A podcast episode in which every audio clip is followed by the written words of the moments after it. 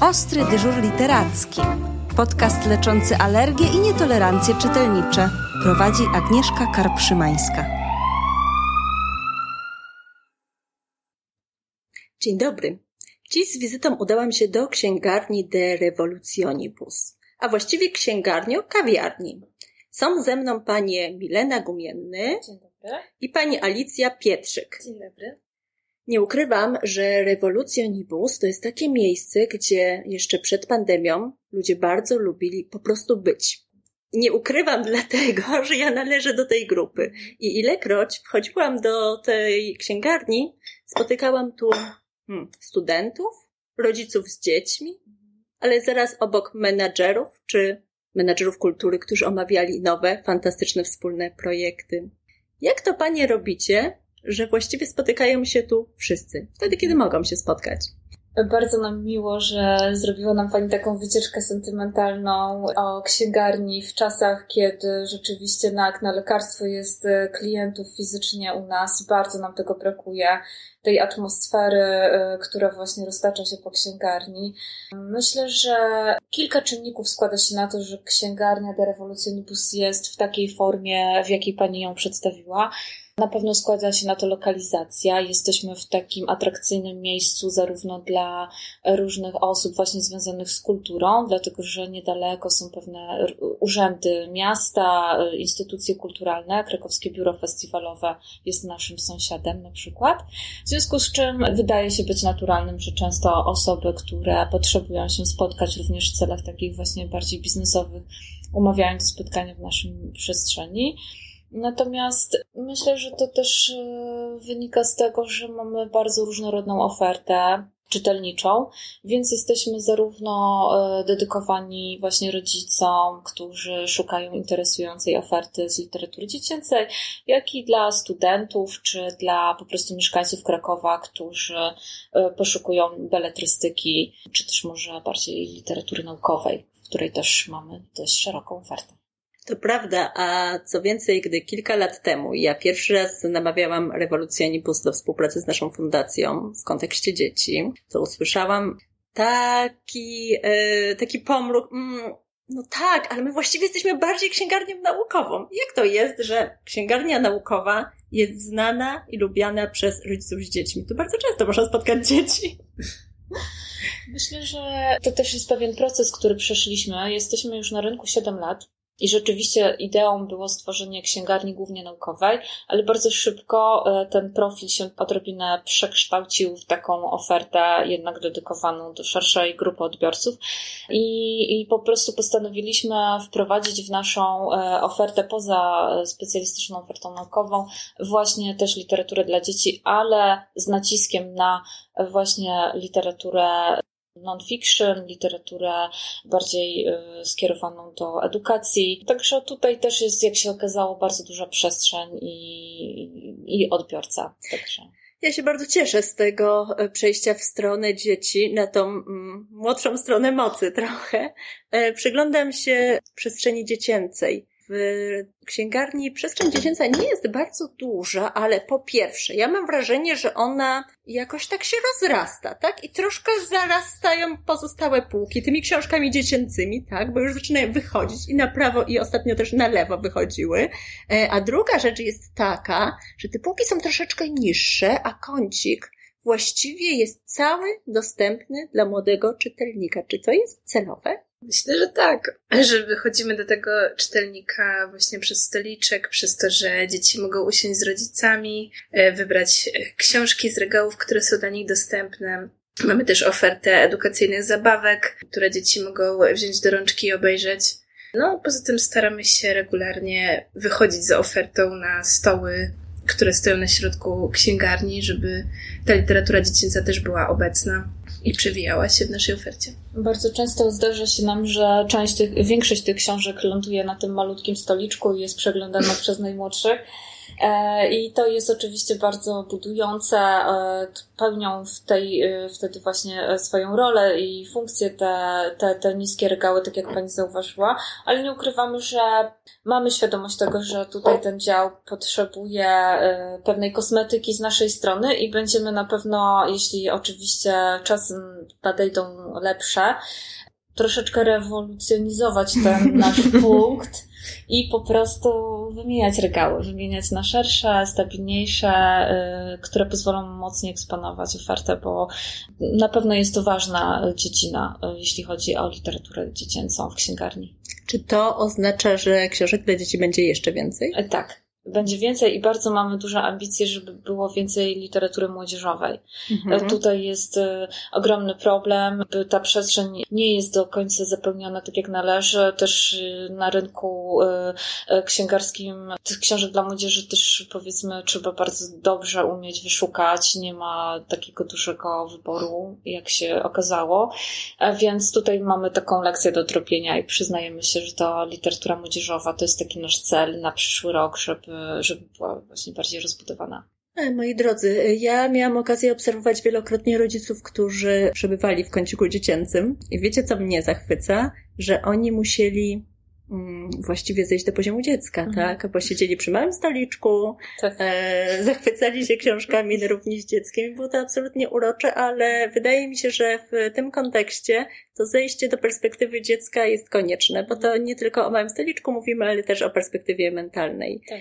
E, ja bym bardzo chciała wrócić do charakteru księgarni, bo ja się na przykład bardzo cieszę, że księgarnia jest nastawiona na e, literaturę non-fiction, bo przecież to jest chyba nasz towar eksportowy polski, mm. tak? Bo w Polsce się pojawia ogromna ilość książek, które mówią o otaczającym nas świecie i mogą stanowić pewnego rodzaju uzupełnienie tego, czego się dzieci dowiadują w szkole, albo wręcz zastąpić, czy, czy dostarczyć taką wiedzę, inspirację czasami, której kompletnie w szkole no niestety nie otrzymamy, tak? Bo gdy, o, gdy przeglądamy chociażby takie pozycje jak pod wodą, pod ziemią Mizielińskich, ja pamiętam, jak gdy miałam pierwszy raz tą e, książkę w ręku, e, to pierwsze moje pytanie było, dlaczego mnie w szkole tego nie uczyli? I wydaje mi się, że pozycje non-fiction to są takie książki, które inspirują, może nawet nie uczą, ale inspirują, pokazują nam mhm. świat. No oczywiście dzieci są pełne pasji i e, bardzo często mamy do czynienia z rodzicem, który przychodzi i mówi, że poszukuje z pewnej dziedziny e, książkę, ponieważ no jak zakładam, chce poszerzyć tą wiedzę i nakarmić to po prostu to spragnione dziecko wiedzy właśnie dzięki książkom. Cieszymy się ogromnie, że, że jest możliwość zaproponowania właściwie w każdej dziedzinie czegoś w tym momencie. Cały czas oczywiście jest deficyt książek o kosmosie i książek o, o, o, o, ile by ich nie było, to jednak jest to wiodący temat. Natomiast, e, natomiast jak najbardziej te, e, te inne dziedziny, inne tematy mm, też możemy coś wyszukać. I tutaj naszą uwagę tak naprawdę najbardziej teraz przykuwają dwie książki, które są z wydawnictwa. Albus, dobrze pamiętam? Albus, tak? tak? Tak. I jest to książka, pierwsza jest to książka Mury, Bogusia Janiszewskiego i Maxa y, Skorwidera. Książka, y, która pod hasłem Mury tak naprawdę daje nam y, perspektywę poznania świata i różnych ich e, aspektów historii kultury. czy mhm. aspektów kultury, tak? Bo mamy mur berliński, mamy ścianę płaczu w Jerozolimie. Oczywiście jest to wykonane odrobinę w taką grafiką komiksową, można powiedzieć. Bo to też książka skierowana nie do małego dziecka. Zgadza się, to jest tak, raczej... odbiorca jest troszkę starszy. Dokładnie, bo, bo myślę, że tutaj tak, e, taki, taka przedział wiekowy od 10 lat wzwyż, mm -hmm. tak bym założyła. Myślę, że to jest taka, e, taka bardzo istotna pozycja, ponieważ e, zaczynamy od takiego muru fizycznego z cegły, a kończymy na takich blokadach mm, mentalnych, tak? Różnych, mm. różnych murach, które tworzymy między sobą.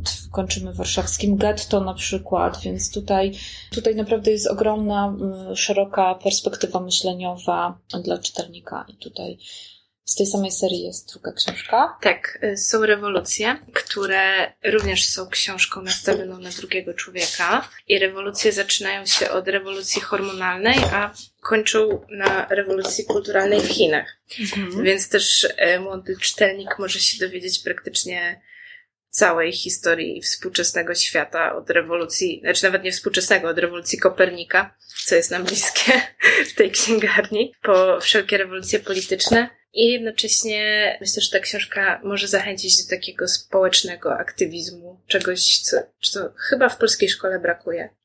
dzieciakom. I to są takie książki, które e, poruszają ważne tematy, mogą inspirować do rozmów, także w gronie rodzinnym. Tak, to od mhm. razu mi się nasuwa, nasunęła ta książka z wydawnictwa Dwie Siostry, Każdy się liczy. Tak. Mhm. E, która też pod, pod, hasłem właściwie no, liczenia, tutaj akurat nie mam jej w ręku, ale, ale ona absolutnie jest bardzo istotną taką pozycją, która uczy tolerancji. Hmm, I to bardzo ważne. Tak. E, ciekawym jest y, zjawisko, o którym w tym momencie mówimy, bo mówimy o książkach non-fiction, które poruszają bardzo trudne tematy też społeczne, e, społeczno-mentalne, praktycznie tak. prawie filozoficzne. Jakiś czas temu książki non-fiction właściwie bardziej tłumaczyły zjawiska geograficzne, mhm. historyczne, e, właśnie mówiły o kosmosie czy o podróżach. W tym momencie już jesteśmy o krok dalej. Tak, jesteśmy o krok dalej, ale też e, cały czas e, docieramy, właśnie tutaj warto wspomnieć o książce Ocieplenie, e, Ocieplenie klimatu, na czym polegają zmiany klimatyczne na Ziemi. To jest książka, która Babaryga. się ukazała mhm. przez wydawnictwo Babaryga i myślę, że doskonale się stało, że ta książka się pojawiła, ponieważ do tej pory takiej pozycji nie było, a tak naprawdę bardzo jest ważne, żeby ten najmłodszy mieszkaniec na tej planety był świadom tego, z jakimi mierzymy się teraz problemami e, właśnie klimatycznymi. I ta książka też pozwala rodzicom, którzy nie wszyscy są przecież tak świetnie wyedu wyedukowani w tym temacie, wspólnie dowiedzieć się, jak walczyć o, o zmiany tego klimatu na lepszy, z czego powstają w ogóle wszystkie problemy klimatyczne i o co w ogóle w, tym, e, w tej walce o, o lepsze jutro chodzi. Więc to też jest taka książka nawiązująca mocno do Nowoczesności. Tak. Mhm. I też pamiętajmy, że edukacja ekologiczna w szkole praktycznie nie istnieje, co jest jednym z postulatów straj młodzieżowego strajku klimatycznego. Mhm. Więc ta książka nie mogła się chyba ukazać w lepszym momencie.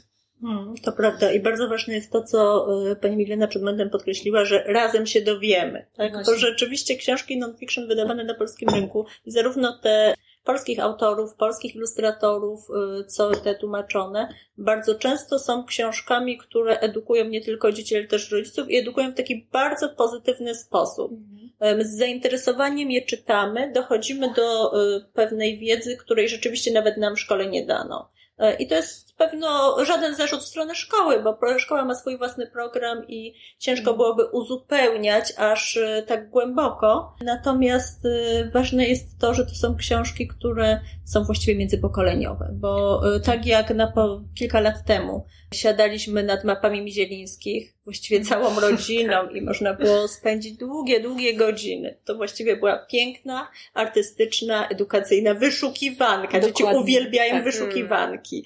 Tak, w tym momencie kolejne książki, które się pojawiają na rynku, znowu są takim przykładem znakomicie wspólnie spędzonego czasu. Mamy nowości na stoliku przed nami. E, mamy, skoro już o Mizielińskich wspomniałam, mamy Którędy do Yellowstone. To jest właściwie Nowinka, ciągle jeszcze nowinka. Ciągle jeszcze nowinka, dzika podróż po parkach narodowych. Jak przystało na dwie siostry, jest to przecudownie zilustrowana e, książka e, Mizielińskich naturalnie. W dodatku komiks. W dodatku jest to komiks, co, co też trzeba podkreślić, ponieważ to też nie jest typowe dla tego formatu, tego wydania. E, no i czego, czego się tu możemy dowiedzieć? No wszystkiego, o wszystkich gatunkach właściwie zwierząt, y, które występują w parkach narodowych. No właściwie schodzimy wszędzie i do podziemia i, i oglądamy z takiej e, pod lupą e, liście wszystkich drzew, które występują w, w parku, więc myślę, że Tutaj właściwie to każde dziecko może znaleźć coś dla siebie. Zaraz obok mamy drugą nowość. Mm. Również oczywiście. Daj gryza. Historia o jedzeniu. Ale pod przykrywką jedzenia dowiadujemy się tak naprawdę o kulturze danych krajów. Y, myślę, że podróż do Turcji to też chyba jest to bardzo dobre wyczucie czasu w momencie, kiedy nie możemy podróżować fizycznie. Przesmakowita pozycja, można powiedzieć. Tak. Drogi święty Mikołaju, obydwie pozycje, o których mówiłyśmy, koniecznie powinny się znaleźć w Twoich workach, bo wierzę, że jeden worek nie wystarczy. Mamy jeszcze jedną piękną rzecz pod spodem i to też jest nowość, a ja mm. absolutnie nie pozwolę, żeby nie powiedzieć o niej słowa. No nie, Emilka Dziubak. Nie tylko mizielińscy ilustrują w Polsce. Pani Emilia Dziubak. Ja myślę, że nikogo nie trzeba przekonywać, że to jest już szancer no, naszego stulecia. Zdecydowanie. Co my tutaj mamy, drogie panie? Co budują zwierzęta?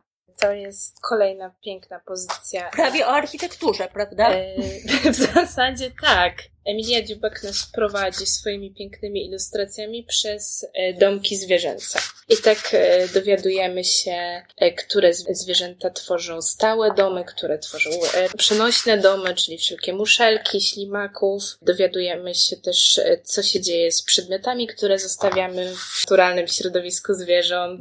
No to jest perełka. No cudne, no cudne. Szkoda, że nie mamy kamery i nie możemy pokazać na przykład no siedziby Kreta, bo jest po prostu obłędne. Ale to bardzo dobrze, że nie mamy kamery, ponieważ Państwo teraz Działamy wszyscy... na wyobraźnię. Nie, nie, Państwo teraz przybiegniecie do księgarni, A. żeby zobaczyć.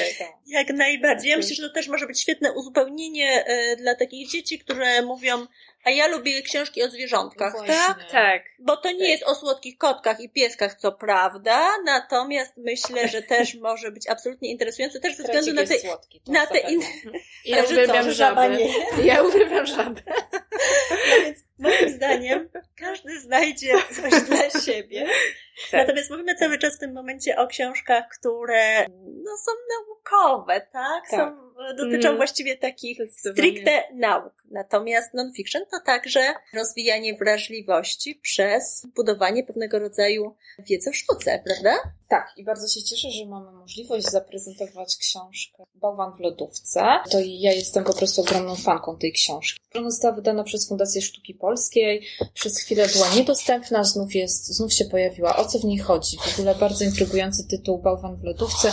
Tak naprawdę na podstawie historii dwójki rodzeństwa, właściwie takich krótkich opowiadań, poznajemy artystów. Artystów mhm polskich, ale nie tylko. I właściwie dostajemy też taką troszkę informację o tym, co to jest awangarda, takie różne hasła, które gdzieś się przewijają w sztuce.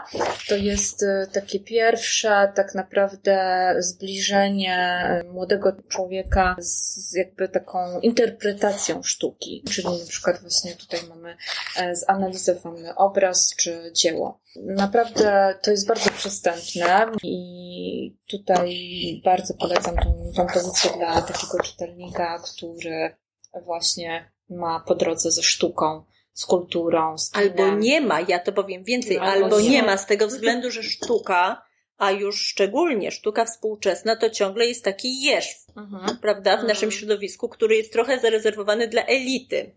A bardzo wielu e, rodziców uważa, że sztuka jest dla nich na tyle niezrozumiałym areałem, mhm. że też e, niezbyt bezpiecznie czują się w e, roli przewodnika własnego dziecka. Dlatego, dlatego ta książka na pewno może być pomocna, ponieważ tam, tak jak mówię, jest wszystko oparte na, na bazie dwóch bohaterów, którzy, którzy są punktem wyjścia do, do, do właśnie takiej opowieści o, o danym artyście.